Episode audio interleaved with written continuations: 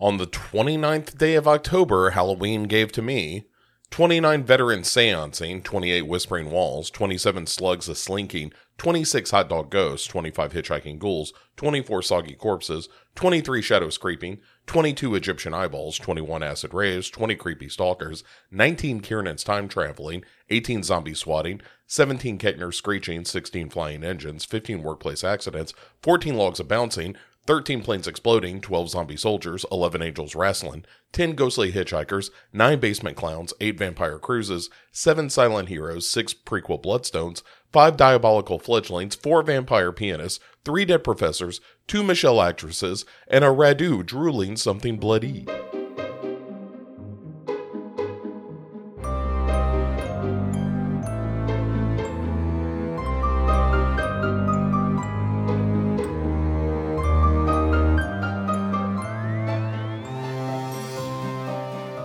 Hey everyone, welcome to the 31 Days of Halloween. We've only got three more of these to go uh, before the big day. So I am excited that you are here.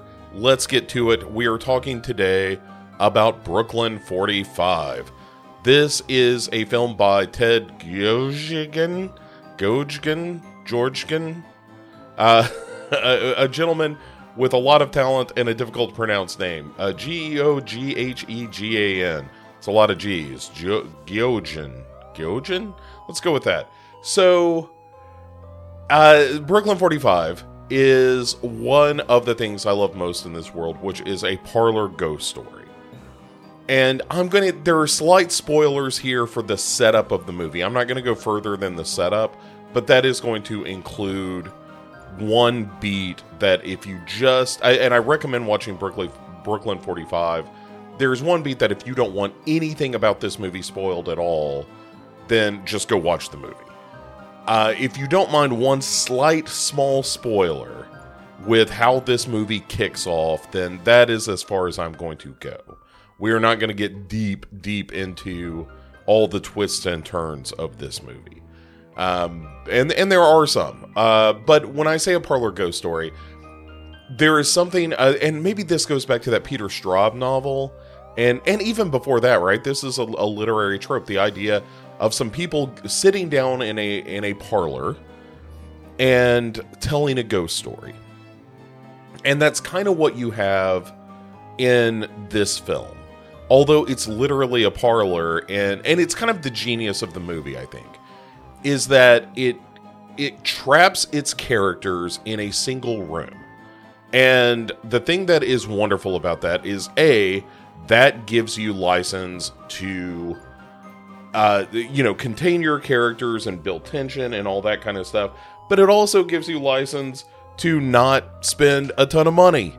You know you get to just uh, you know make your movie uh, in one room and not spend a ton of uh, time and money with other setups uh, you know uh, setups meaning setting up your camera and your lights and and all the electrical and things like that you've got one you know set that you're dealing with. And you know in television those are called button episodes because uh, if they are self-contained they don't cost a lot of money. They're they're uh, episodes meant to give cast and crew and budget a little bit of a break. But what this movie does is it takes that kind of button episode mentality and it uses all of that you know sort of lack of grandeur to explore a very intimate story. And and that's ultimately what Brooklyn 45 I think is is a very intimate story. And the the idea is that you have uh, Larry Fessenden uh, horror stalwart the guy who launched uh, a thousand I mean he's I was gonna say he's kind of the modern day Roger Corman, but I think his movies are generally better than Corman's and less cynical than Corman's. Like Larry Fessenden, I feel like always sets out to make a a very good movie, and I think Roger Corman f- falls on both sides of that line. Where sometimes he's trying to make a great movie with all the Poe stuff. I think those are intended to be great movies and tend to be great movies and I think there is that side of Fessenden, and I think there is the other side of Fessenden or uh, Corman, and I think there's the other side of Corman who just wants to turn a buck. And Fessenden, I'm sure, wants to make money, but I also think that Fessenden wants to always kind of swing for the fences in terms of quality. And as a result of that, I think Fessenden, the, the Corman comparison falls a little flat. But it, it is something, there is some similar DNA in that they're both working outside the studio system. They're both making movies that are particular to a certain audience and a certain sensibility. And so Fessenden, who also had a hand in producing this movie, uh, is playing Lieutenant Colonel Clive Hockstetter, Hawk as everyone calls him. And he is uh, fresh off the war, as are most of the characters in this movie. And he has recently lost his wife, who we learn in the first few minutes was a woman who was deeply troubled. She had a lot of mental illness and ended up uh, killing herself.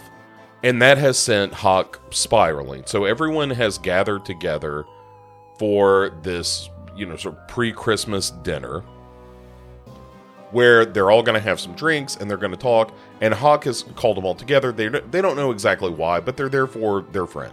They all went through the war together. There's uh, Marla Sheridan and Bob Sheridan. Bob is a recent uh, entry into the group. He married Marla. Marla, played by Anne Ramsay, who you might remember best. She's been in everything. All of these actors have been in everything. But you might remember Anne Ramsay best. She was the daughter of Deborah Logan in The Taking of Deborah Logan. And Anne Ramsay is fantastic in this. And she plays a character who was an interrogator in the war and everyone has a lot of respect for Marla. The fact that she was ruthless when she was interrogating people in the war. Even though in this movie she acts as a bit of a voice of conscience. Uh, but she definitely has her demons, as all these people do, and that's a big theme of the movie is the the lingering trauma of war. There's Jeremy Holm who plays Archibald Stanton, Archie and he is facing a trial back home for uh, war crimes. Essentially, he's facing a court martial because he was accused of, uh, you know, throwing a grenade into a hospital where there were children. And he says, "No, no, no, I didn't do that. Uh, that that wasn't me. I would never do such a thing." Then you have Ezra Buzzington, who is I mean, eh, he's got one of those faces. You'll know him when you see him. He played one of the monsters in The Hills Have Eyes. He was in uh, Fight Club. He w- recently was in The Fabelmans. Uh, he's been in Doom Patrol. Uh, he's just been everywhere. Like all of these actors are character actors that have been in everything. It's one of the things that makes this movie great is that every actor in it is someone who has been doing it forever and they're just great. And putting them all together in this movie, even though none of them are essentially a, a big name, they're all good and and they're good together and as a result you get great performances across the board and these really interesting interactions with each other it's so smart ted Geoghegan Geoghegan is is so smart in casting character actors it's something i'm a big proponent of uh, is don't go for a name, go for good actors, and and that's going to make your movie great. And and that's kind of what he's done here. So Ezra Bu- Buzzington is uh, Major DeFranco, and DeFranco was a big friend of Hawks, is incredibly loyal to him, and is a real hardline, right? Like he he feels in in a modern equivalent, he feels like that ultra right wing person that you know that is very anti-immigration and uh, very just incredibly conservative, you know, for better or worse. And then finally, the rounding out the cast is Kristina Klebe or Kleb. Uh, she is a first generation German uh, actress. Her parents were German. She's first generation American and you would know her from any video game you've ever played. She does an, an incredible amount of voice work. She was also in that uh, Halloween 08 uh, uh, movie, the the Rob Zombie uh, Halloween, as Linda, and uh, has you know just uh, again been in everything.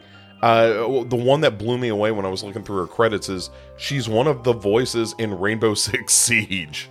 And I was like, wow, she really does it all. She was did voices for Wolfenstein 2 and Friday the 13th, the video game, and was in uh, the that recent Hellboy remake as Lenny Riefenstahl.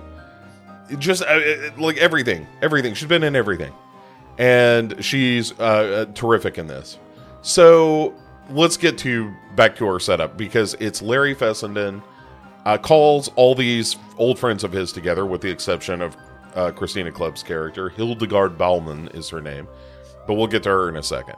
So he calls everybody together and he gives this speech. God, I love. In addition to a parlor ghost story, another thing I dearly love is when you have a character that's suffering this emotional trauma, as Hawk is following the death of his wife, and he's like, you know, I went to church and that turned out to be a bunch of bullshit. So, what I decided to do is explore the occult. And I want to bring everybody together because I want to ask you a favor. I want us to hold a seance. I need to know that my wife is alive. And I've read enough about from these books that I've been reading and collecting that I believe um, I should be able to contact them with your help. If we all sit down and hold hands and, and call out to the spirits, I, I need to know. I need to know that there's something else. I need to know that she's still out there.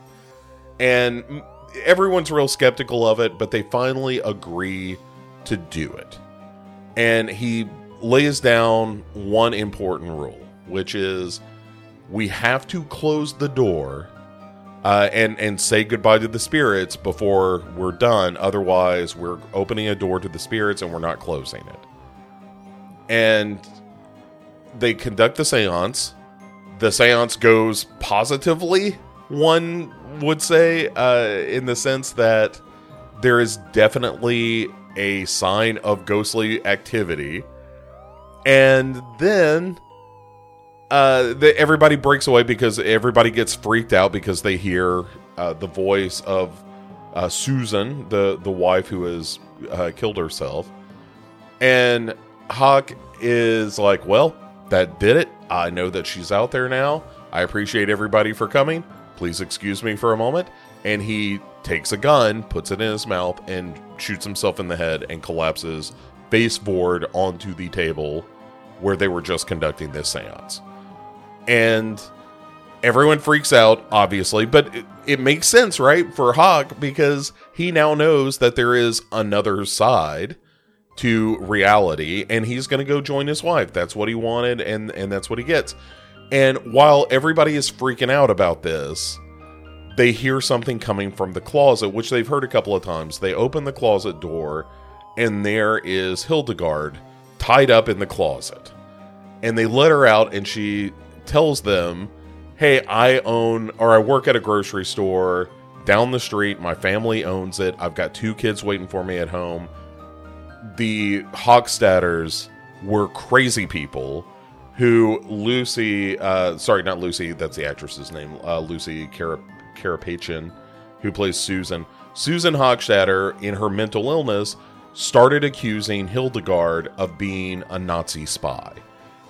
Uh, at first, Hawk thought that was all bullshit, but when she killed herself, Hawk basically bought into this delusion that Hildegard was a spy because it meant that his wife wasn't just mentally ill.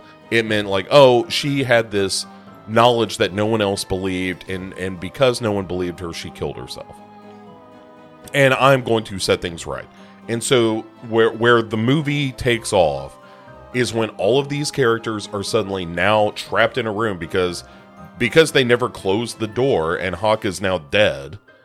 They don't uh they they're not allowed to leave the room. The ghosts, these spirits are now um keeping them in this room until somebody kills Hildegard. That is the direction from the spirit world, aka Hawk and his wife, who are now the spirits holding them inside this room. You have to kill this spy. And once you do that, the, the doors will unlock and you can go about your business.